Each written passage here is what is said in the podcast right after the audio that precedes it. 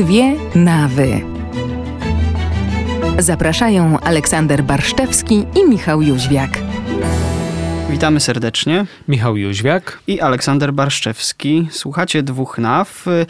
Dzisiaj może już troszeczkę będziemy e, powoli, powoli odchodzić od tematu motu proprio traditionis custodes, bo wbrew pozorom w kościele są również inne e, ciekawe i ważne tematy. E, Ale ten akurat chyba siedzi tak mocno nam w głowach i w sercach, że nie sposób w tej audycji do niego nie wracać. Znaczy wiesz, jeśli chodzi o mnie tak zupełnie personalnie, no to ten temat jest dla mnie zupełnie kluczowy, jeśli chodzi o życie w kościele, no bo, bo jestem w środowisku tradycji, a już tak pomijając środowisko, no to y, jestem ceremoniarzem, jakimś powiedzmy, nie lubię tego słowa, ale też no, pasjonatem starej liturgii, modlę się codziennie też starym brewiarzem, chodzę na mszę starą, no więc to jakby ten dokument jest dla mnie takim trzęsieniem ziemi. No i tak jak mówimy mm, co audycję, że słyszymy się za tydzień, jeśli nam niebo nie spadnie na głowy, no to tutaj, jeśli chodzi o mnie, to to motu proprio może trochę e, było takim e, spadającym na głowę niebem. Mhm, ale wiesz co, to ja się od razu jeszcze tak trochę wtrącę, bo dla mnie jako osoby, która nie jest w żaden sposób e, związana ze środowiskiem tradycji, to też jest trzęsienie ziemi i dla mnie to też jest bardzo taki nieprzyjemny sygnał z Watykanu i myślę, że każdy, komu mm, leży na sercu taki kościół właśnie różnorodny, kościół włączający, kościół, który jest stale rosnącym mhm, my, inkluzywny. inkluzywnym właśnie, to jest dobre słowo, to, to, to, myślę, wydaje, że właśnie każdego to tu proprio w jakiś y, sposób uderzyło. Kto tak myśli o Kościele, o tym, o tym stale dopisywanym i, y, poza, po, po którym dopisujemy kolejne wspólnoty, kolejne ruchy, dla których Chrystus jest w centrum y, życia. Więc myślę, że to nie tylko uderza właśnie w osoby, które są w środowiskach tradycji, ale także w te osoby, które chcą myśleć o Kościele jako wspólnocie różnorodnej.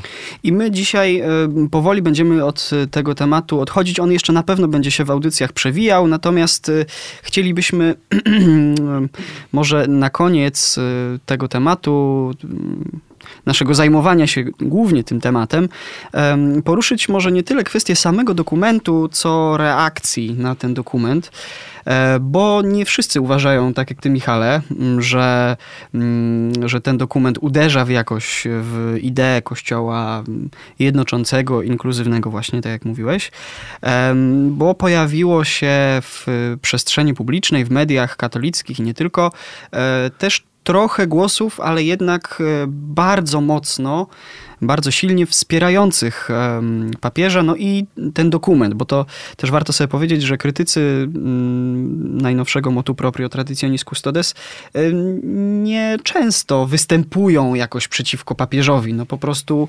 uważają, że ten dokument takiego czy innego powodu jest y, nie najlepszy, błędny albo zły, zależy tutaj od wersji. Mhm. Natomiast zasadniczo nie, nie mówią, że tutaj u, zrywamy z Rzymem, tu teraz idziemy do Bractwa Świętego Piusa X albo tam gdzieś jeszcze indziej, tylko mówimy, no ten dokument nie jest y, najszczęśliwszy, trzeba sobie teraz jakoś z nim poradzić, prawda? No, odnaleźć się w nowej rzeczywistości. Odnaleźć się w nowej rzeczywistości, ale um, też też jakby to powiedzieć, no, niekoniecznie tak bezrefleksyjnie go e, wdrożyć, zastosować, no bo to wdrożenie by oznaczało tak naprawdę e, wdrożenie się w, też w intencje.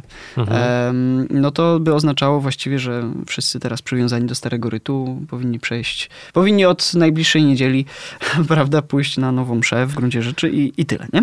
Pożegnać Także, się, pomachać na do widzenia. Dokładnie, więc, więc y, no, y, tradycjonaliści akurat Tradycjonaliści mówią, proszę się się rozejść. Ja proponuję takie hasło. to zgromadzenie jest nielegalne. Nie, nie, ale na poważnie to, to oczywiście mm, no, tradycjonaliści nie chcą rezygnować ze swojego przywiązania. Też słyszę bardzo dużo e, głosów na przykład z kościoła grekokatolickiego, że no, dla nich forma modlitwy, bo pojawia się taki argument w ogóle w dyskusji, nie wiem czy zauważyłeś, że no, forma w gruncie rzeczy nie jest najważniejsza, więc y, jeśli papież mówi, że ta forma jest niedobra, no to po prostu macie ją zmienić, bo Chrystus jest najważniejszy tutaj, a nie, nie forma modlitwy. No i to oczywiście y, jest prawda, że no Chrystus jest najważniejszy, że to o Niego w ogóle w tym wszystkim chodzi. Natomiast y, stwierdzenie, że Chrystus jest najważniejszy y, wcale nie oznacza, że forma jest nieważna. Dlatego też słyszę bardzo wiele wsparcia od, od grekokatolików, no bo oni mówią, że właśnie no halo, forma ma znaczenie. Dla nas forma rytu, cały obrządek jest bardzo, bardzo ważny. No i teraz jakby papież powiedział, słuchajcie, no od najbliższej niedzieli idziecie do parafii tutaj rzymskokatolickiej, no to też prawdopodobnie nie, byli, nie byliby najszczęśliwsi, nie? Także, także słyszę też dużo wsparcia z tej strony. Mhm. No ale y, wracając, bo tworzymy znowuż, to jest taki taka typowa cecha naszej audycji. Myślę, że tworzymy po prostu e, dygresję za dygresją i później... I dygresję tak do tych dygresji Skokowo też. po prostu wracamy, wracamy do sedna, więc e, pojawiło się dużo głosów wspierających decyzję, może inaczej. Nie pojawiło się dużo głosów pojawiło się trochę głosów wspierających e, decyzję papieża. Między innymi na e, Deonie artykuł księdza Bartka Rajewskiego, e, ale też głos Justyny Nowickiej na portalu misyjne.pl. Na misyjne.pl też się coś jeszcze pojawiło? Nie, nie, jeżeli chodzi o teksty wspierające decyzję, to, to właśnie Justyna Nowicka. Aha, no i jakby głównie myślę o tych dwóch. Widziałem też y, z gościa niedzielnego artykuł. Tak, nawet sam redaktor naczelny, ksiądz Adam Pawlaszczyk, Dokładnie. też y, popierał i wyrażał poparcie dla, dla tego motu proprio. Ale jeszcze pana Kucharczyka. Tak. Mhm. Zdaje się artykuł i, i, i, i... W niedzieli chyba tak bardziej informacyjnie było, raczej, raczej bez, bez opinii. E, tak, i jeszcze bardzo mocny e, wywiad biskupa e, francuskiej diecezji Aloysi Blois, biskupa Batut, czy nie wiem jak to się wymawia. Chyba nie, bardzo tak, ładnie. No, tak, tak, dobrze zabrzmiało w no, każdym razie. Zabrzmiało trochę po francusku. Nie? tak, tak, więc, więc może być. Ale, Przyjmijmy tak. na potrzeby tej audycji, że tak się wymawia. Dokładnie. Jako, e, jako typowy tradycjonalista, e, chociaż mam jakiś szacunek do arcybiskupa Marcela, ale nie, kompletnie nie umiem języka francuskiego. Chociaż zacząłem się uczyć. O, e, tak, poważna tak, deklaracja. No, tak, ale wbrew pozorom nie po to, żeby czytać arcybiskupa Marcela Lefebvre. E, no dobrze. E, ale tych dygresji rzeczywiście. Ale tych dygresji, właśnie. E, na przykład w tekście mm, księdza Bartka Rajewskiego szokuje mnie fala hejtu wobec papieża, artykuł na Deonie, mnie też trochę szokuje. Może nie tyle szokuje, co. Znaczy, bo wiedziałem, że będzie taka fala hejtu, e, także nie jestem jakoś specjalnie zdziwiony, ale e, no, z, zniesmacza mnie, mhm. jeśli mogę tak Wiesz powiedzieć. co, ale powiem ci, że ja wcale jakiejś wielkiej fali hejtu wobec papieża Franciszka nie zauważyłem. To znaczy, zauważyłem głosy mhm. E, negatywne, komentarze bardzo krytyczne punktujące gdzieś tam mm, jakby nieścisłości, które w tym dokumencie się znalazły, krytykujące też kierunek, jaki papież Franciszek wybrał, e, jeżeli chodzi o kwestie starej liturgii. Natomiast hejtu, no, no pewnie oczywiście gdzieś był, no, no wiadomo, zawsze się zdarzają jakieś komentarze e, po prostu chamskie, no, które nie powinny mieć miejsca i powinny być e, usuwane. Natomiast myślę, że po prostu było dużo krytyki. Natomiast y, wcale aż tyle komentarzy jakichś hejterskich nie widziałem. Nawet spodziewałem się, że będzie dużo gorzej, szczególnie z tej właśnie no, środowisk związanych z prawą nawą. Teraz mówię takim dużym skrótem myślowym, mm, nie? Tak, więc tak, tak. chodzi o to takie bardzo skrajne środowiska, które, które mogły rzeczywiście pokusić się o jakieś e, dużo mocniejsze słowa. Miałem wrażenie, że te słowa tam będą, a one nie padły. I myślę, że to też jest jakieś e, zaskakujące. A to mi trochę, trochę przypomina sytuację już może nie z rzeczywistości kościelnej, tylko takiej społecznej. Po tym, jak ostatnio pani Katarzyna Cilman, e, polska wioślarka, pozdrowiła e, na wizji e, swoją dziewczynę, czy tam podziękowała jej, bo bardziej tak było, to taki duży, jakby to powiedzieć, mm, no właśnie nie hejt, tylko takie reakcje na ten mm, przypuszcza, przypuszczony hejt, tak? Którego nie było. Którego nie było. Bardzo dużo pojawiło się właśnie takich reakcji, że o, zobaczcie jak teraz tutaj prawaków boli i tak dalej. Nie? I zobaczcie, a jaki hejt. nie zabolało chyba, a właśnie ja naprawdę, ja naprawdę tego nie widziałem. Mhm. No, no, śledziłem trochę na Twitterze te dyskusje. To było takie e, przypuszczenie, a na pewno tu ich boli. No właśnie, zobaczcie, jak ich teraz boli, a widzicie? No i właśnie, szczerze mówiąc, nie widziałem. Ja też nie wiedziałem. Także no, to trochę analogiczna właśnie, sytuacja. Tak, dokładnie. E, I ksiądz Bartek, wracając, Tak. e, wracając, pisze tak. Decyzję papieża uważam za ze wszech miar słuszną, choć przynajmniej 4 lata spóźnioną. Sami w realiach naszej niewielkiej parafii doświadczyliśmy skutków tej pełzającej od kilku lat schizmy. Niektórzy z naszej wspólnoty odeszli, uważając, że jedyną prawdziwą mszą świętą jest właśnie ta sprawowana w dawnym rycie i po łacinie. Oczywiste jest, że w całym tym oburzeniu kościelnych tradycjonalistów wcale nie o liturgię chodzi, lecz o klerykalną, a więc patologiczną wizję kościoła, teologii katolickiej, kapłaństwa, papiestwa i duszpasterstwa. Bulwersujące zachowanie wielu zwolenników tradycyjnej, trydenckiej liturgii tylko to potwierdza. Ja tu od razu miałbym No. pytanie, czy właśnie ta decyzja o tym, że Stolica Apostolska może decydować y, o tym, czy nowo wyświęcony ksiądz może odprawiać starą, starą liturgię, czy nie, to czy to właśnie nie jest klerykalizm? No, y, znaczy wiesz, niektórzy powiedzą, e, że no nie, dlatego że papież zebrał ankiety od biskupów, dowiedział się, a więc no, synodalność pewna, Mhm. e, tak, czy kolegialność. E, no i mm, zebrał te głosy i na podstawie tychże głosów e, no, wydał jakąś decyzję. I tu wiesz co, muszę powiedzieć, że mam bardzo duży problem, no bo papież Franciszek mówi dużo o decentralizacji, nie? E, czyli o tym, mm, że należy zostawić kościołom lokalnym władzę w pewnym zakresie, żeby decydowały o sobie. I tutaj mam wrażenie, że tego zabrakło, bo nawet jeżeli było dosyć dużo e, takich głosów, które sugerowałyby, dzieje się coś niedobrego w środowiskach tradycji, rzeczywiście są pewne nadużycia, z którymi należałoby sobie poradzić jakoś A one większy... A one były i one są mhm. To, to należało działać właśnie lokalnie. To znaczy, ordynariusze danych diecezji powinni zadziałać w sposób taki, który być może nawet ograniczy całkowicie sprawowanie starej mszy, jeżeli to by było e, potrzebne dla dobra kościoła, ale lokalnie, a nie, że zbieramy mm, dokumenty z całego świata i uśredniamy jakoś wyniki, że no tutaj w Ameryce Południowej na przykład są nadużycia, e, nie wiem, w Polsce nie ma, no to uśredniamy, że generalnie robimy tak, że prawie, e, prawie starej liturgii w ogóle nie można, starej mszy w ogóle nie można odprawiać i, i będzie ona niedozwolona w kościołach parafialnych. No tutaj mam wrażenie, że doszło do takiego bardzo krzywdzącego uśrednienia. Nie? Wyciągnięto jakąś średnią arytmetyczną z tych ankiet i stwierdzono, a to działamy w ten sposób. A jeżeli byśmy poszli za, tym, e, za tą ideą decentralizacji, zresztą słuszną pewnie, w jakiejś części przynajmniej ideą decentralizacji, no to powinniśmy dać ordynariuszom władzę do tego, żeby bezpośrednio reagowali e, na swoim terenie. Tak, tym bardziej, że mm, sam biskup, e, biskup e, diecezji Blois, Bety?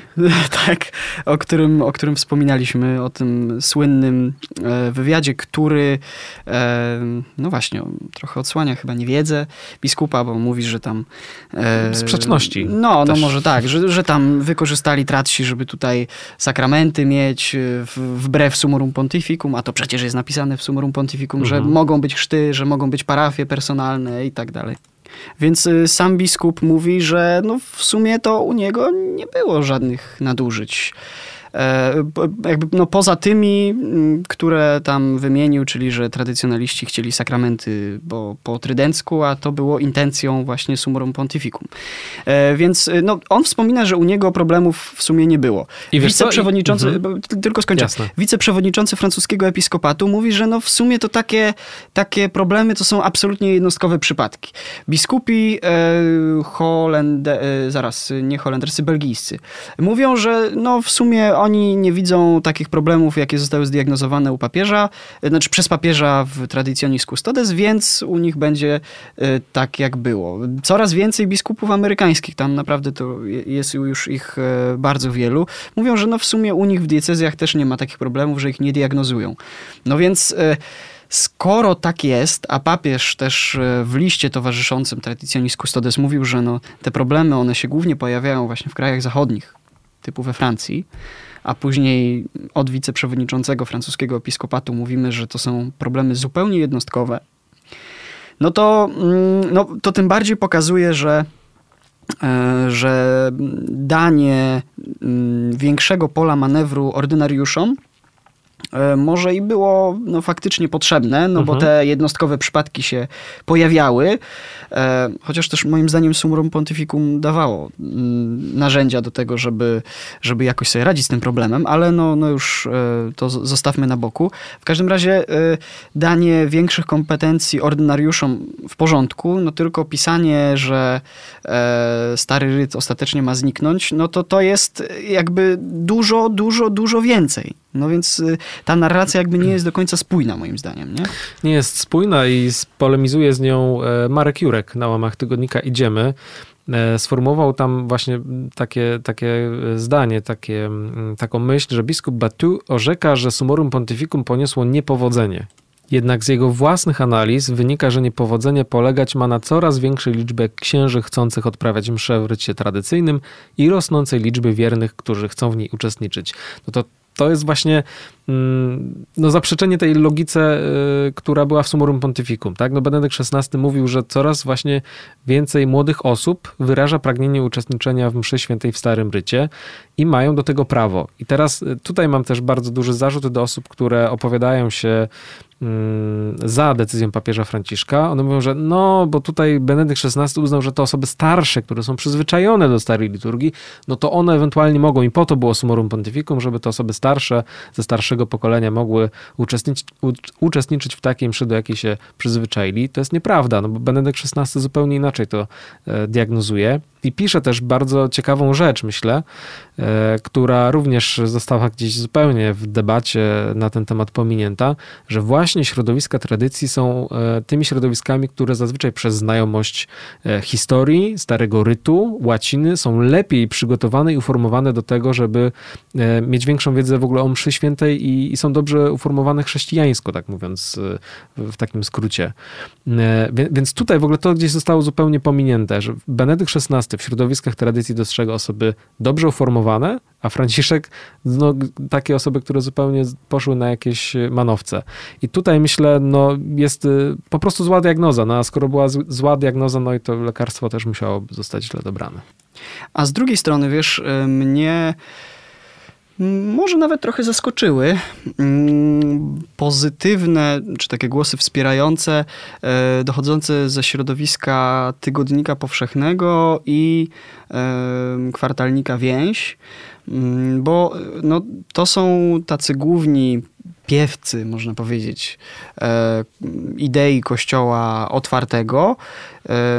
No, ale nie spodziewałem, nie, nie spodziewałem się po nich e, jakiegoś głosu wsparcia dla środowisk tradycji, no bo niestety jest trochę tak, że mm, kościół otwarty niech już będzie otwarty, ale nie dla tradycjonalistów trochę. Akurat W sensie- nie dla nich. No, no, no nie dla osób jakby nie podzielających wizji Mhm. tego kościoła otwartego. A tutaj się, mm, tutaj się bardzo pozytywnie zaskoczyłem, dlatego że e, w środowisku, znaczy w Tygodniku Powszechnym e, ukazały się dwa artykuły Piotra Sikory i Sebastiana e, Dudy. Sebastiana Dudy. I wywiad też z Pawłem Milsarkiem, Właśnie. redaktorem naczelnym Christianitas. E, no, czyli takiego środowiska em, tradycjonalistycznego, bądź co bądź.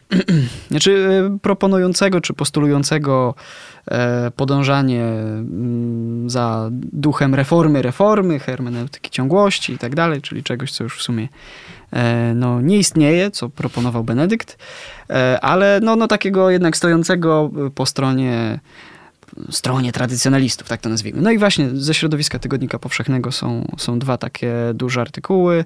E, W więzi też ukazał się artykuł twój E, i jeszcze Księdza Andrzeja Draguła. e, właśnie księdza Andrzeja Draguły który bardzo, bardzo... tak od strony teologicznej naprawdę mam wrażenie bardzo interesująco spojrzał na ten problem. Tak, o No. którym też y, omawialiśmy troszeczkę Tak. ten artykuł, Mhm. ale y, widzisz, ja się też nie spodziewałem takiej reakcji po nim, tym bardziej, że coś tam trochę śledziłem go na Facebooku i wydawało mi się, że on raczej zastanawiał się nad motywacjami dla chodzenia na Starą Mszę Mhm. w ogóle i zastanawiałem się, że to jest, znaczy myślałem, że to jest takie zastanawianie się jak zwykle, czyli Mhm. a po co oni już w ogóle chodzą na tę starą mszę? Już nie mogą na nową, mają blisko, o co im chodzi? A tu okazało się, że jednak faktycznie zastanawiał się nad motywami tak bardzo całościowo Mhm. Bardzo fajnie je opisał. E, także, także no to też takie, taki głos zu- zupełnie, zupełnie zaskakujący dla mnie. Tak, ja muszę powiedzieć, że wiesz co, byłem bardzo rozczarowany postawami niektórych publicystów e, właśnie z tej powiedzmy lewej czy takiej centrowej strony, którzy często mówią o kościele otwartym, o kościele inkluzywnym, e, a jednocześnie tak łatwo e, przekreślili właśnie środowiska tradycji, mówiąc, no tak, do, dobrze, te stereo- stereotypy wszystkie, które są, one są prawdziwe. Bardzo dobrze, że papież Franciszek tutaj zaorał tę ziemię i, e, i chce na niej, e, żeby rosło zupełnie co innego. E, Bardzo mnie to rozczarowało, bo mam wrażenie, że jest tutaj, a nawet nie wrażenie, to, to jest po prostu bardzo rażąca niekonsekwencja i mam wrażenie, że też jakaś nieuczciwość intelektualna. Naprawdę. Mówię to wprost. Ale w, w, w takim twierdzeniu, tak? Tak, wiesz co, w takim mm, jakby deklarowaniu e, wizji kościoła otwartego, a Mhm. w momencie, kiedy pojawia się coś wykluczającego, to mówimy, nie, nie, to tak naprawdę nie jest wykluczające. Znaczy, rozumiem, że ktoś może powiedzieć, jestem za wizją kościoła otwartego, ale w tym przypadku zgadzam się z papieżem Franciszkiem, mimo tego, że zrywa z tą ideą e, kościoła otwartego. Natomiast bardzo e, irytuje mnie to, jeżeli ktoś twierdzi, że decentralizacja jest centralizacją i na odwrót, jeżeli mówi, że tak naprawdę papież Franciszek przecież dał władzę ordynariuszom, że przecież oni mogą decydować, ale tak naprawdę nie zauważa tego, jak wąska ta, ta furtka, te, te drzwi dla środowisk tradycji do dostępu do, do starej liturgii y, zostały otwarte, no to, to mnie to strasznie jakoś mierzi i mam wrażenie, że niezauważenie tego jest po prostu nieuczciwe. No, tym bardziej, że y, jeśli biskupi zauważają, że, że no, środowisko tradycji u nich rozwija się akurat w porządku i tak dalej, nie mają za wielu kościołów. To nie mogą go wspierać. No, nie, no nie, na pewno nie mogą już w żaden sposób, ale e, no trochę może, może, mo, może mogą, ale no. No ale Nie. jednak wiesz, nie, moż, nie mogą powstawać nowe duszpasterstwa, nie? E, Jest- duszpas- no, no, parafie personalne, tak, czy no, no w polskich realiach duszpasterstwa, tak, tak, właściwie. no. E, No, e, biskupi, którzy e, nie mają zbyt wielu kościołów i akurat środowisko tradycji w którymś z kościołów parafialnych u nich rozwija się dobrze, w porządku, jest wszystko ok, dostrzegają jakieś owoce duchowe z tego, no to muszą dyspensować to środowisko od decyzji stolicy apostolskiej. Także to są tak daleko posunięte regulacje papieża, że one wymusza, wymuszają, no bo to już, to już się stało, y, wielu biskupów dyspensowało swoje środowiska Mhm. e, właśnie z, z kanonu 87 kodeksu prawa kanonicznego, e, dyspensują od decyzji stolicy apostolskiej ze względu na dobro jakieś duchowe. No, co jakby jasno pokazuje, że, że no, wprowadzenie tak dużego dokumentu jeszcze bez vacatio legis em, no, w poważny sposób nadwyrężyło, myślę, em, trochę, może to jest mocne, ale y, nie chcę tego, y, nie chcę tego jakby tak bardzo mocno powiedzieć, ale w pewien sposób nadwyrężyło autorytet papieski. Mhm. Dlatego, że wiele osób, widząc dzisiaj, e, jak wiele problemów generuje to motu proprio, no przez to, że chociażby właśnie nie ma vacatio legis, że teraz biskupi szybko dekretami mówią... Wracają dobra, z urlopów. no, no ale no wiesz, no niektórzy biskupi napisali, dobrze, to słuchajcie, to tymczasowo niech zostanie tak jak jest, wbrew przecież, Mhm, e, tak. no wbrew przepisom, tak, Tak. naprawdę, wprowadzonym przez papieża. Niech zostanie tak jak jest, a my już niedługo w sierpniu będziemy o Pomyślimy, tym, zobaczymy. o tym dyskutować i zobaczymy, zastanowimy się, jak to wprowadzić w życie. No więc to pokazuje, że ten dokument jakby generuje biskupom naprawdę bardzo, bardzo dużo problemów i on w pewnym sensie jakby wystawia ten autorytet papieski Na e, szwank. Na, na szwank, tak. No kiedyś e, bardzo duża debata była wokół na przykład e, Humane Vitae, tak? No i gdzie wiemy, że na przykład episkopat niemiecki właściwie gremialnie oprotestował tą, tę decyzję, to ten dokument, tę encyklikę papieża Pawła VI. No i to było też jakby poważne e, naruszenie autorytetu papieskiego, no w tym sensie, że no, nie zostało ono przyjęte tak swobodnie, tak? I nie, nie zostało jakoś zaakceptowane. Pojawiło się bardzo dużo problemów. No i tutaj też te problemy, nie, nie chcę do końca porównać tych sytuacji, bo one są, może trochę nie przystają do siebie, ale wiesz, co mam na myśli. E, chodzi o to, że y, ten dokument generuje problemy wszyscy to widzą, no i są ludzie, którzy mówią, że nie, nie, no e, wszystko jest dobrze, papież tak naprawdę y, dał tylko y, więcej do decydowania biskupom, tak, dał szersze pole manewru, co nie jest prawdą. To nie jest prawda, dokładnie. No i, i mm, tak naprawdę wychodzi na to, że biskupi tymczasowo dyspensują te środowiska. Dobra, słuchajcie, róbcie tak jak jest, a my się zaraz zastanowimy, co z tym zrobić. Tak, no, no nawet jeżeli ktoś się zgadza z takim kierunkiem, no to Mhm. nie może nie dostrzec tych przeszkód i trudności formalnych, które są. tak, tak, No tak. bo tak. one są naprawdę wyraźne, nie mówiąc już o trudnościach teologicznych, że naprawdę jest to trudne do pogodzenia Tak. e, z decyzjami wcześniejszych papieży.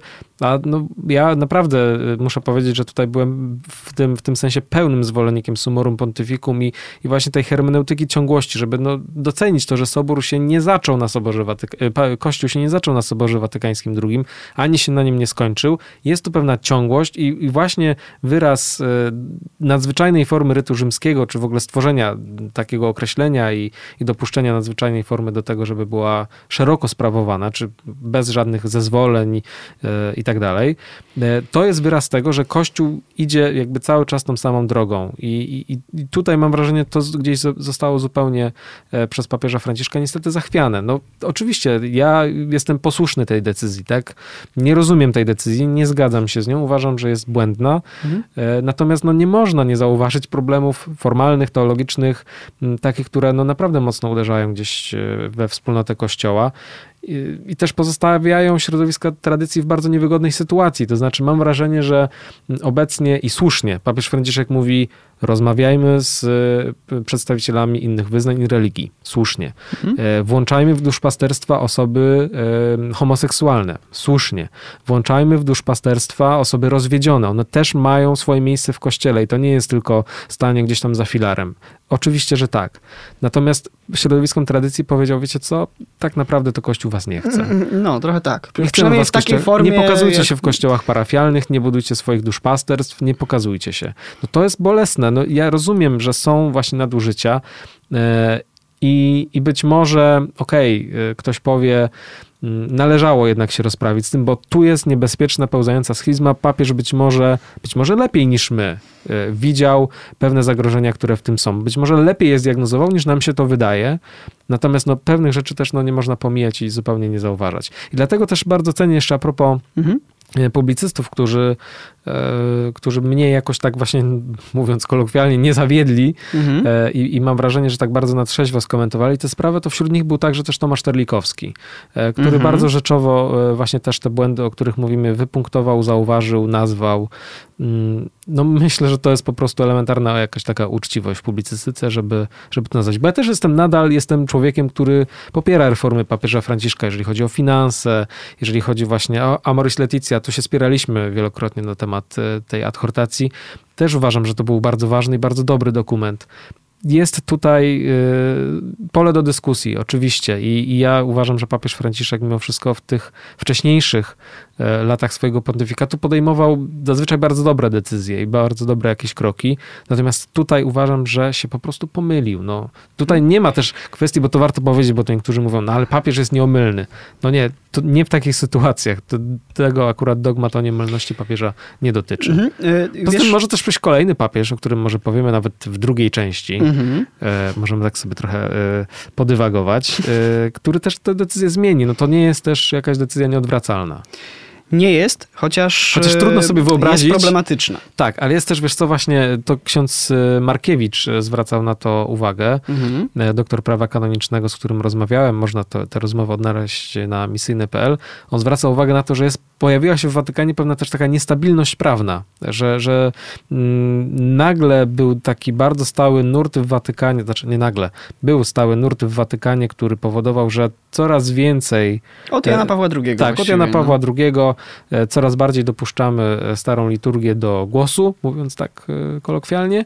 E, Później Benedykt XVI dokonał takiego naprawdę bardzo dużego otwarcia, jakby pokazując w ogóle całą wizję tego, jak pogodzić tradycję z Soborem Watykańskim II Mhm. e, i z tymi nowinkami w kościele, ale też jednocześnie z przywiązaniem do, do tradycji.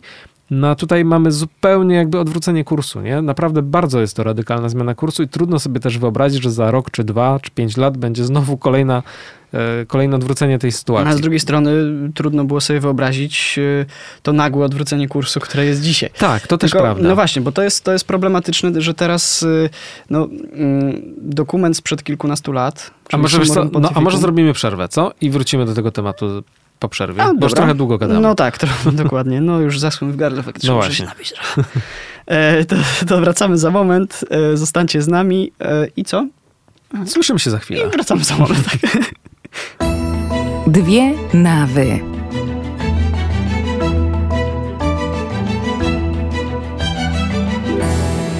Halo, halo, witamy po przerwie. Słuchacie dwóch naw. E, Przed przerwą rozmawialiśmy o reakcjach na motu proprio e, papieża Franciszka Traditionis Custodes, wydane o już e, dwa tygodnie temu. No i kończymy powoli e, w dwóch nawach zajmowanie się tym tematem. Ale jakoś sobie... ciągle nie możemy się z nim pożegnać. Dokładnie, ciągle nie możemy się z nim pożegnać, ale rozmawiamy sobie trochę o reakcjach, e, trochę o e, też o tym, co wynika z tego dokumentu, jak jest odbierany na świecie i tak dalej. Przed przerwą za, zacząłem temat, który Michał brutalnie mi przerwał. Nikczemnie. Nikczemnie wręcz, ale słusznie, bo już, już trochę gardło mnie mnie bo, bolało wręcz. Dziś tak jak papież Franciszek z troski o środowiska tradycji Tak. wydał motu proprio traditionis custodes, tak ja z troski o twoje gardło przerwałem ci bezczelnie audycję. Tak jak łania pragnęło wody. Tak. Więc, e, więc tak, już, już e, po napojeniu e, wracam do tematu. Mianowicie, no ciężko pogodzić e, dokument sprzed kilkunastu lat, Summorum Pontificum, i jego jakby całościową wizję tego, jak e, wygląda relacja mm, tradycji, tego, co było przed Soborem Watykańskim II, do tego, y, co jest teraz. Nie tylko liturgicznie, ale też Benedykt mówił całościowo w pewnym sensie. Mhm. No, akurat dokument Summorum Pontificum dotyczył rytu, więc y, dotyczył ściśle liturgii. E, No i ten Traditionis Custodes też dotyczy liturgii. No ale to jakby coś pokazuje, nie? Benedykt XVI e, mówił o hermeneutyce ciągłości, też o hermeneutyce reformy, czyli że ryt musi się reformować. Ecclesia semper reformanda, się ciągle Kościół reformuje i, i zmienia, co jest prawdą. Benedykt, Benedykt XVI też widział przyszłość Kościoła, em, no, w, czy przyszłość rytu rzymskiego w, w reformie. Uważał, że do, do y, liturgii trzeba wprowadzić pewne rzeczy, które są obecnie w nowej liturgii, czyli na przykład e, modlitwę wiernych, która była kiedyś w rycie rzymskim, ale jakoś tam zanikła, bo no, diakon kiedyś ją czytał, e, to później jakoś tak no, zaniknęło. Jak wiele rzeczy w ogóle w liturgii. No, one się rodziły, umierały, później znowu były, były e, włączane, no więc, więc Benedykt XVI mówi o pewnych rzeczach, które muszą być włączone, natomiast mówi o tym, że to się wszystko musi rozwijać w, w pewnej ciągłości. Nie może być zerwań. Mówi o tym, że liturgia nie ma zerwań. A jednak a, ma. A później właśnie przychodzi papież Franciszek i mówi, nie no, Benedykt, no słuchaj, jednak, jednak jest, nie? Jak to nie ma? Potrzymaj mi piwo. Jak to się mówi, nie? Więc e, nie, nie, papież Franciszek raczej yerba mate. Tak, yerba mate, a Benedykt XVI raczej piwo. Raczej piwo, właśnie. Tak. E, no, no więc, e, więc trochę ciężko to pogodzić, dlatego ja jednak uważam, że no nie wiem, czy następny papież, czy, czy następny następny, czy no któryś z następnych w każdym razie, em, który nawet nie, że będzie tradycjonalistą i tutaj będzie mówił, nie no, faktycznie Kościół ma jedno lex orandi i to jest, to nie jest po prostu nowe, tylko stare. Nie, nie, nie, nie o to mi chodzi, e, broń Boże, tylko bardziej chodzi mi o to, że papież, który mm, będzie faktycznie dostrzegał Kościół wielonawowy, taką bazylikę, słuchaj, Mhm. po prostu złożoną Tak jak my naprawdę to widzimy. z wielu naw.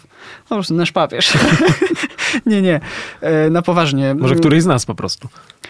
Oto ty, Michale. To by było coś. No to, dobrze, to to ty, Michale. Ja Dobrze. jestem za chudy. E, dobra, no rzeczywiście, tak, tak, tak. Ja bardziej tak y, papiesko może Też troszeczkę tak. no, no, no. Troszeczkę już właśnie. W kierunku proboszcza na razie bardziej, ale Tak, żeby monstrancję postawić. Tak. E, Nie, nie, oczywiście żartuję, ale jesteś po prostu ojcem. tak. Ja też, ale no po prostu Moja córka już y, biega No, to e, inaczej, dużo, jest- dużo tak. szybciej, więc Moja też, moja zaczyna właśnie. Znaczy chodzi, ale też coraz szybciej biega, no właśnie. No właśnie. Więc, e, więc e, papież, który będzie widział Kościół naprawdę w wielu nawach, no dostrzeże jednak pewne niezagospodarowane, a cenne aspekty Summorum Pontificum, e, a decyzję papieża Franciszka potraktuje taki w sposób, e, w, w sposób taki no, dyscyplinarny. Znaczy, Wiesz co, można nawet dwoma punktami może to załatwić. Odwołuję tradycjonis custodes, przywracam ważność Nie, nie, nie. summorum pontificum. Że, e, oczywiście tutaj w pewien sposób e, sobie dworujemy, ale, mm, ale wydaje mi się, Jak że... to dwie nawy. No, jak to dwie nawy, dokładnie. Em, że pewne niedostrzeżone przez papieża Franciszka, e, a cenne aspekty Summorum Pontificum e, zostaną jednak dostrzeżone, e, a mm, te dyscyplinarne aspekty Traditionis Custodes no, zostaną zostaną skwitowane jednak w taki sposób, że faktycznie no być może to Traditionis Custodes było potrzebne, bo pojawiały się nadużycia, ale obecna diagnoza, Po roku czy, przyniosło efekt, czyli przyszła, przyszła diagnoza, jedność odbudowana, możemy wrócić do summorum pontificum.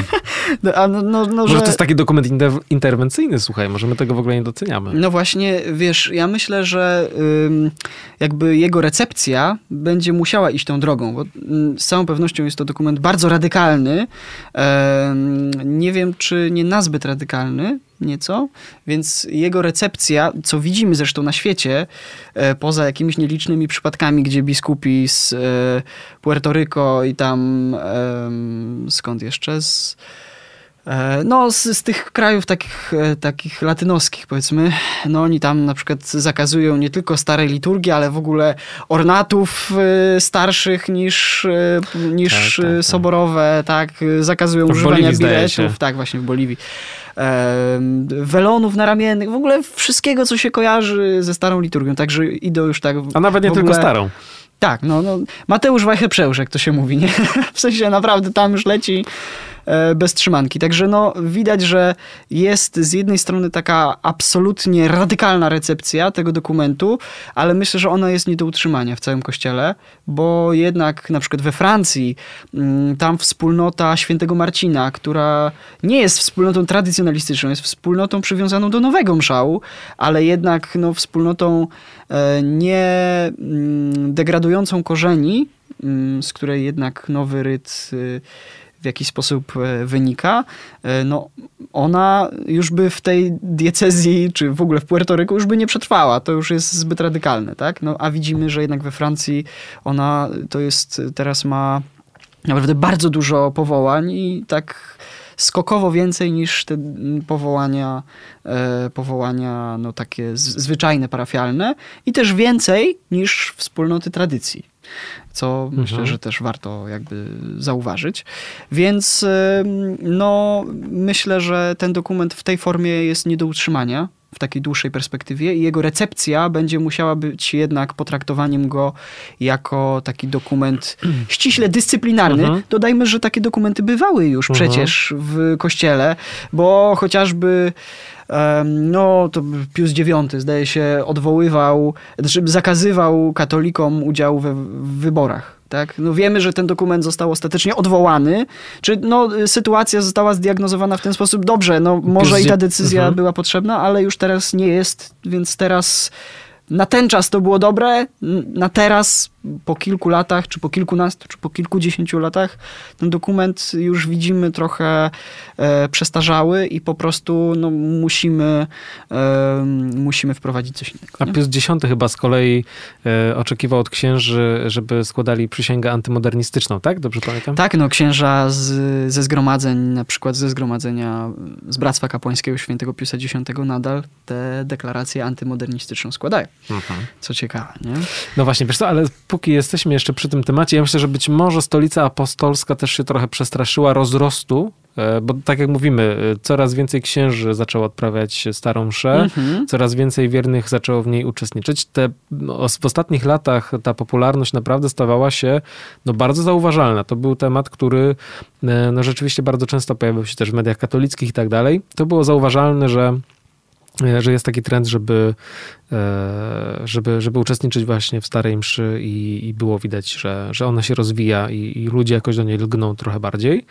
Mm, Więc myślę, że być może stolica apostolska tu się tego przestraszyła, wiesz, że tu się rodzi coś, co jest poza taką dokładną kontrolą e, i, i może tak jak mówisz właśnie i tak jak chyba wspólnie myślimy, być może tu jest jakiś dokument taki interwencyjny, który no później będzie jakoś zrewidowany, miejmy nadzieję. Także to, to jedna rzecz, a żeby zamknąć może już ten temat, chyba, że ty będziesz chciał jeszcze coś dodać, ale mi zależy na tym, żeby jedną rzecz też podkreślić, bo e, w dyskusjach czasem pojawia się, że no papież Franciszek w sumie nie zrobił nic takiego, no zrobił to, co zrobił Pius V na przykład, e, jakby ustanawiając mm -hmm. starą liturgię, bo on ją po prostu wymyślił i, i, i napisał. No to jest właśnie kolejny mit, który krąży, który się pojawia, dlatego, że no Pius V jakby jedynie tylko zebrał, jakby opisał starą liturgię, czy liturgię, która, która obowiązywała i rozwijała się od setek lat w kościele. On jej nie wymyślił, nie napisał od nowa. I porównywanie tego, tej decyzji Piusa V, który zlikwidował ale wszystkie ryty, które były nie starsze niż 200 lat, do decyzji papieża Franciszka, który no właściwie no, dąży do tego, co wprost wyraża, no bo to nie jest jakiś domysł, tylko wprost zostało to przez niego wyrażone. W liście chce, towarzyszącym. Tak, że chce, chce usunąć w ogóle, jakby zlikwidować starą liturgię, mm, no to to, to nie można tego porównywać, bo to jakby jest zupełnie odwrócenie tej analogii. Musielibyśmy powiedzieć, że papież Franciszek postąpiłby tak jak Pius V, gdyby zlikwidował nową mszę, tak? No bo ona przecież trwa, ma 50 lat, tak? Znaczy, tu wykazujemy oczywiście, Michał... Daleko idący dystans i ironię. Znaczy, ja podejrzewam, tylko w twoje tak. intencje wejdę, bo nie mhm. wiem, ale podejrzewam, to ja że jednak nie, nie nawołujesz e, do zniesienia nowej mszy, tylko pokazujesz e, absurd e, takiego argumentu, który mówi, że no, w sumie to jest to samo. Bardzo dobrze to podsumowałeś. No, jednak już się tak, trochę znamy. Tak. Odczytałeś moje intencje znakomicie. A z drugiej tak strony... Tak jak papież Franciszek znakomicie odczytał intencje ordynariuszy z całego świata. No, to to już taki, taki um, sarkazm, który jest e, całą naszą audycję, nie tylko tę, ale w ogóle dwie nawy, po prostu przenika do głębi. Tak. Jest Wręcz właściwie... powiedziałbym, że stanowi jej korzeń. Tak. Albo fundament. Jak stara liturgia. tak. O, nie, no dobrze, dobrze. E, w porządku. Nie idźmy dalej z złośliwością. Dokładnie. A z drugiej strony e, są ludzie, którzy oskarżają środowiska tradycji na przykład o jakiś fundamentalizm. W ogóle to jest bardzo ciekawa refleksja. To Justyna Nowicka pisała w artykule na misyjne.pl, który wyrażał poparcie dla, dla motu proprio papieża najnowszego, e, pisała tak. E, Zygmunt Bauman pisał, że płynność naszych systemów wartości, niepewność jutra i brak jakichkolwiek obiektywnych kryteriów prawdy w czasie, w którym żyjemy, najczęściej prowadzi albo do postaw nihilistycznych, albo do fundamentalizmów. W tym sensie obie postawy są przejawem lęku i pewnej bezsilności wobec świata czy swoich, e, swoich osobistych niepowodzeń. No i Justyna konkluduje, że w sumie to tradycjonaliści, chociaż, mm, chociaż no nie chcą uchodzić za takich, którzy myślą światowo, ale w gruncie rzeczy wpisują się w taką e, religijność e, ponowoczesną, modernistyczną, która wybiera sobie z różnych systemów religijnych i tak dalej e, to, co się w sumie podoba jakoś tak nam, no i stosuje, stosuje w życiu.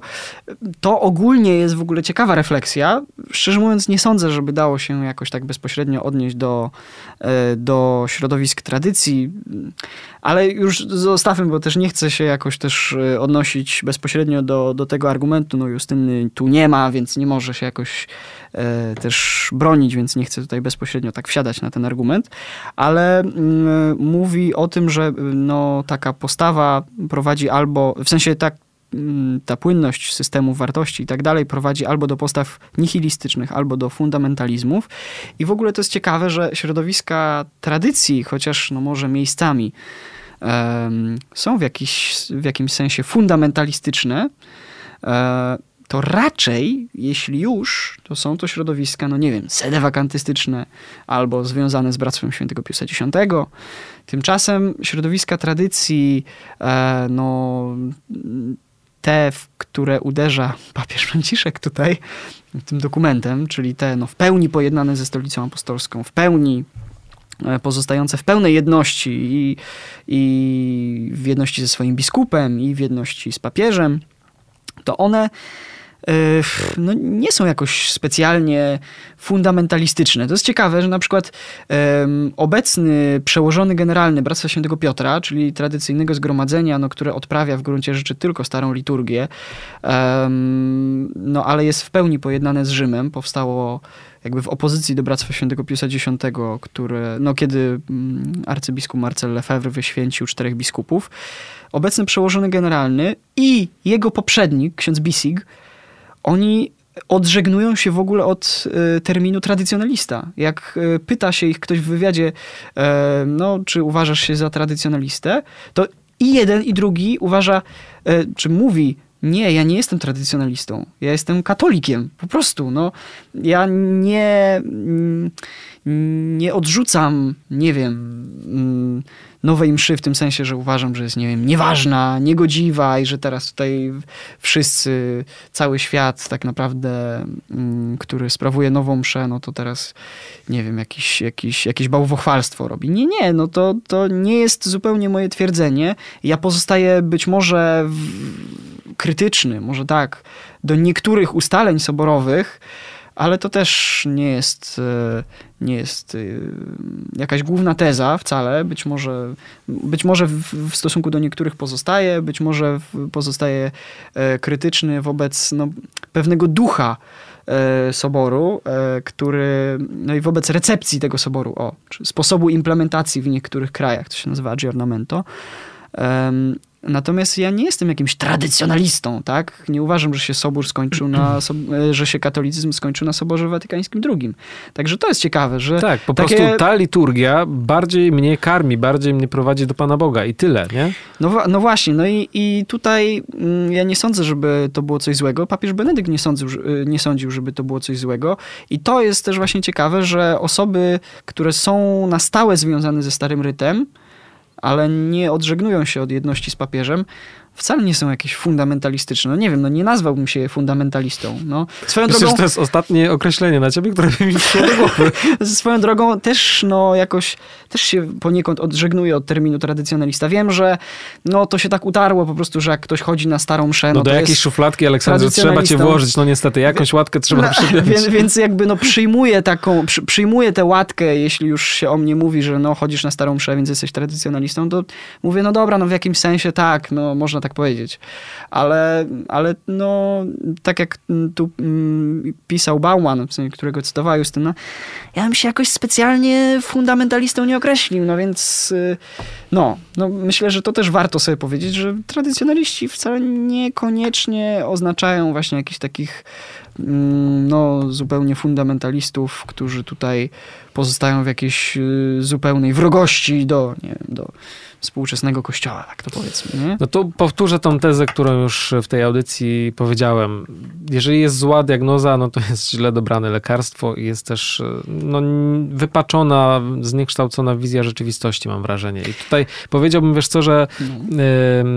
no my rozmawiamy ze sobą od paru dobrych lat. Znam też trochę e, innych tradycjonalistów i gdzieś tam mam jakieś może wyobrażenie przynajmniej o, o tym, jakie macie przekonania, e, w jaki sposób e, przeżywacie duchowość, liturgię i tak dalej.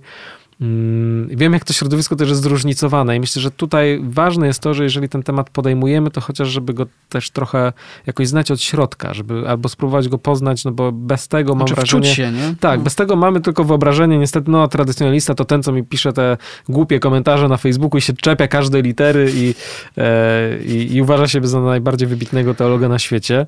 Tylko e, wiesz, to, to jest trochę tak, że tych najgorszych znasz, to jeszcze nie poznałeś. Nie, no To ja jestem, jak wiesz, trochę Oni są taki...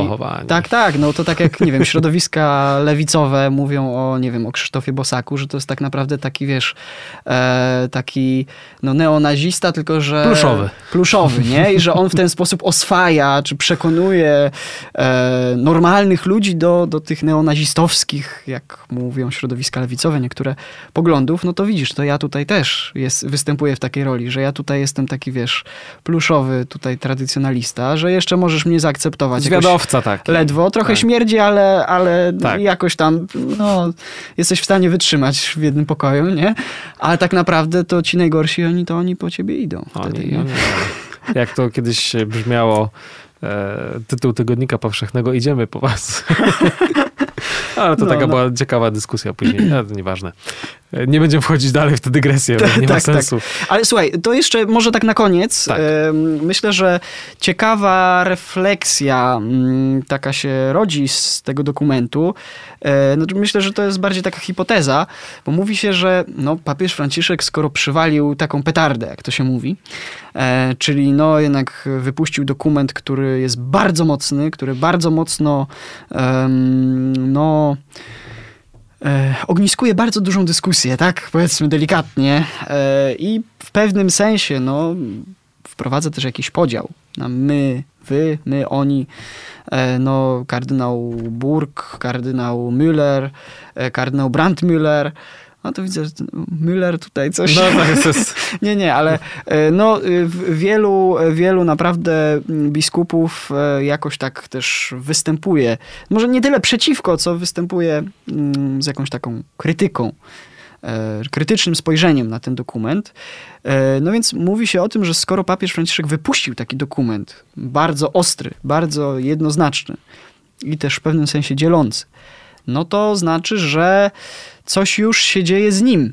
To znaczy, że no nie wypuściłby takiego dokumentu po pierwsze za życia, e, czy za takiej pełnej świadomości intelektualnej Benedykta XVI, e, że no nie wypuściłby będąc w sile wieku, tylko raczej tak na koniec. No i spekuluje się o tym, em, że no musi być bardzo chory albo, nie wiem, albo że już naprawdę tam umiera. No tym bardziej, że te plotki, wiadomo, to podsyca jego pobyt w szpitalu też niedawny, właściwie, bo wrócił z pobytu w szpitalu i natychmiast wypuścił Traditionis Custodes. Więc y, no spekuluje się tak trochę o tym, e, że no tu już y, nadchodzi kres i zostanie wybrany nowy papież. Ja szczerze mówiąc jestem sceptyczny wobec takiego myślenia. Nie wydaje mi się, żeby, papież Franciszek był jakoś tutaj e, u kresu. No być może czuje, że no, sił ma coraz mniej, no ale to raczej nic dziwnego, jak Z upływem lat tak bywa. jak się ma, jak się ma, jak się jest już w wieku takim papieskim, no to raczej e, sił już nie przybywa, tylko ubywa. To jest myślę zupełnie naturalne. Nie sądzę, żeby papież, papieża toczyła jakaś śmiertelna choroba. No ale na marginesie y, tych rozważań mm, wiele osób zaczęło się zastanawiać, a kim będzie kolejny papież? No właśnie, gdyby przyszli do ciebie publicyści e, z różnych mediów czy dziennikarze i wypytywali, jak środowiska tradycji będą typować teraz, kto będzie papieżem po Franciszku, to, to na kogo pos- postawiłbyś swoje srebrniki?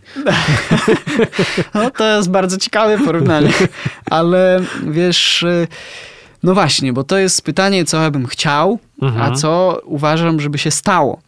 No bo szczerze mówiąc, y, wydaje mi się, że jakieś takie opcje prawdopodobne są dwie. Czyli, że albo wybranie, y, wybrany zostanie ktoś taki jak kardynał Tagle, Albo konkretnie kardynał Tagle. Konkretnie kardynał Tagle, dokładnie, bo to no, e, no wiemy, że jest bardzo ważną postacią w Watykanie. Mówi się, że jest takim przedłużeniem papieża Franciszka, takim Franciszkiem II, już za życia, można powiedzieć.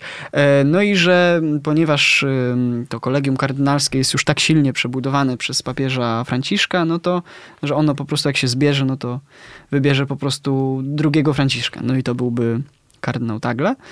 A z drugiej strony, no mówi się też o tym, że no jednak y, opozycja jakaś, czy nie tyle opozycja, co po prostu em, jakieś takie inne patrzenie. No można powiedzieć, że opozycja, ale nie w takim sensie politycznym, tylko bardziej Kardynałowie mający Yy, inną wizję kościoła. Tak, bardziej takim eklezjalnym, o może tak. No to ta, ta opozycja jest teraz na tyle duża wobec tego sposobu, sposobu sprawowania pontyfikatu przez papieża Franciszka, że zostanie wybrany, no i właśnie, ktoś inny. I teraz moim zdaniem najprawdopodobniej byłby to ktoś z kardynałów y, afrykańskich. Mhm. Nie wiem do końca kto. No, mówiło się kiedyś, że to byłby kardynał Sarach, ale no, on już wiemy, że jest za stary. Też był w szpitalu ostatnio. Też był w szpitalu, więc tutaj no właśnie. Znaczy w, y, zdrowia oczywiście, żeby nie było, bo my się tutaj tak y, śmiechy chichy, że oczywiście, żeby nie było, że, że tutaj życzymy I papieżowi Franciszkowi i Dokładnie, kardynałowi że- życzymy dużo zdrowia. Dokładnie. I to tak na poważnie, już bez Tak, szydery. tak, tak. Starałem się to w E, głosie jakoś tak tak, uwzględnić. Ja, ja też Czuć było, nie? właśnie. Tak, tak, czuć było, ale nie wszyscy nasi słuchacze, wiesz, mogą to potraktować jako taką głęboko ukrytą ironię. Nie, nie, nie. A tu ironii akurat bez nie ma. ironii. Nie ma. E, no, więc no, nie wiem, właściwie może kardynał Terkson, tak? Może. Szczerze mówiąc, trudno mi powiedzieć, bo też aż tak dobrze nie znam kardynałów afrykańskich, ale wydaje mi się, że oni tak generalnie w każdej wypowiedzi, jak gdzieś y, czytam wypowiedzi afrykańskich kardynałów, to zawsze one są takie em, otwarto konserwatywne jednak i mam wrażenie, że mniej więcej wokół takiej opcji może się ogniskować e, ta, ta opcja mm, opozycyjna w cudzysłowie do Franciszka i że z tej opcji no, To jest też ciekawe, nie? że właśnie e, pewnie kojarzylibyśmy mm, kardynałów i w ogóle biskupów afrykańskich z jakimiś takimi no, bardzo otwartymi, progresywnymi poglądami, a tymczasem oni są bardzo zachowawczy i konserwatywni w swoich poglądach. Więc e, rzeczywiście to może być taka opcja, która, która zwycięży na konklawę, chociaż ja mimo wszystko, gdybym miał stawiać jakiekolwiek pieniądze, to bym stawiał na, na kardynała Tagle. Mhm. Myślę, że to jest, y, to jest rzeczywiście y, postać, która no, na pewno będzie zbierała dużo głosów na następnym konklawę. Co do tego nie mamy w ogóle żadnej wątpliwości. E, No ale właśnie, no. mm, mm, Mówi się o tym, że jak ktoś wchodzi na konklawę papieżem, to tak, wychodzi kardynałem, mhm, nie? To prawda. E, I, I zresztą Inaczej wiele było razy tylko tak w przypadku Unser Heilige Vater Benedykt XVI. Wchodził Tak na konklawę jako papież i wyszedł I jako wyszedł papież. też jako Tak. papież, dokładnie. No ale w przypadku, nie wiem, Jana Pawła II Tak, no chociażby, To no, oczywiście. e, to, to było absolutne, kompletne zaskoczenie. E, No w przypadku, mm, w przypadku właśnie mm, kardynała Bergoglio, no on z całą pewnością nie wchodził, e, nie wchodził na konklawę jako papież, chociaż mówiło się o nim. Ale, Ale pamiętam, to były że takie to były takie no, no. głosy jakichś takich wybitnych specjalistów, którzy tu rozkminiali. Prędzej się właśnie że... mówiło o kardynale Tagle też już wśród No właśnie, już nie? wtedy się mówiło. E, No albo mówiło się, no nie wiem, o Angelo Bagnasco, albo, Mhm. e, albo e, Tarcisio Bertone i tak dalej. Raczej w tym upatrywano, ale no nie wybrano jednak takiego kurialisty, można powiedzieć, tylko właśnie postawiono na misjonarza. Papieża z misji. Papieża z misji, tak. No, czy z, z takich... I to też na pewno wniosło dużo dobrego, uważam, do Kościoła. I ten pontyfikat był, myślę, jest potrzebny. Natomiast no, no, co do tej decyzji w sprawie e, Starej Mszy, no to zostajemy zgodni. Ale chyba kończymy już ten temat, już nie będziemy do niego aż tak przynajmniej obficie wracać. Tak, Zamykamy chociaż na go. pewno pewnie będzie się przewijał, no bo jakby siłą rzeczy, no mi na przykład strasznie on leży na duszy, Mhm. czy strasznie, no bardzo po prostu leży mi on na duszy, więc siłą rzeczy gdzieś tam będę do niego wracał. No ale postaramy się już was nie, nie tłuc tak tym tematem po głowie, jak pałką. No właśnie, tak jak y, od tego wyszliśmy, nie tylko leży środowiskom tradycji, ale myślę, że wszystkim tym, którym też leży na sercu troska o to, żeby Kościół był otwarty, różnorodny, inkluzywny. Mam wrażenie, że tutaj to zos- zostało jakoś tak niebezpiecznie, wręcz dramatycznie zachwiane. No, A tak w ogóle to y, jest sierpień, bardzo jest y, przyjemnie na dworze, przynajmniej teraz. Mm, Jak to nagrywamy, to jest Mhm. piękne słoneczko. E, Więc y, no, żegnamy się z wami. tak, pamiętajmy, że to jest miesiąc trzeźwości, ale nie abstynencji. Tak jest, tak jest, dok- dokładnie. E, Więc, Więc, do audycji dwie nawy, lampka wina jak najbardziej wskazana. jak najbardziej oczywiście. Do nagrywania nie, Nie. ale do słuchania jak najbardziej. E, Także mm, życzymy wam mm, dobrego odpoczynku, nie za wiele pracy, bo w końcu e, ciężko się pracuje, jak za oknem jest taka pogoda. No i co? No jeżeli niebo nie Słyszymy- spadnie nam na głowę Tak, ponownie, Jeśli, jeśli kolejna tradycja Kustodes nie spadnie mi na głowę, to wtedy się słyszymy za tydzień. do usłyszenia. Do usłyszenia, trzymajcie się, cześć. Dwie nawy.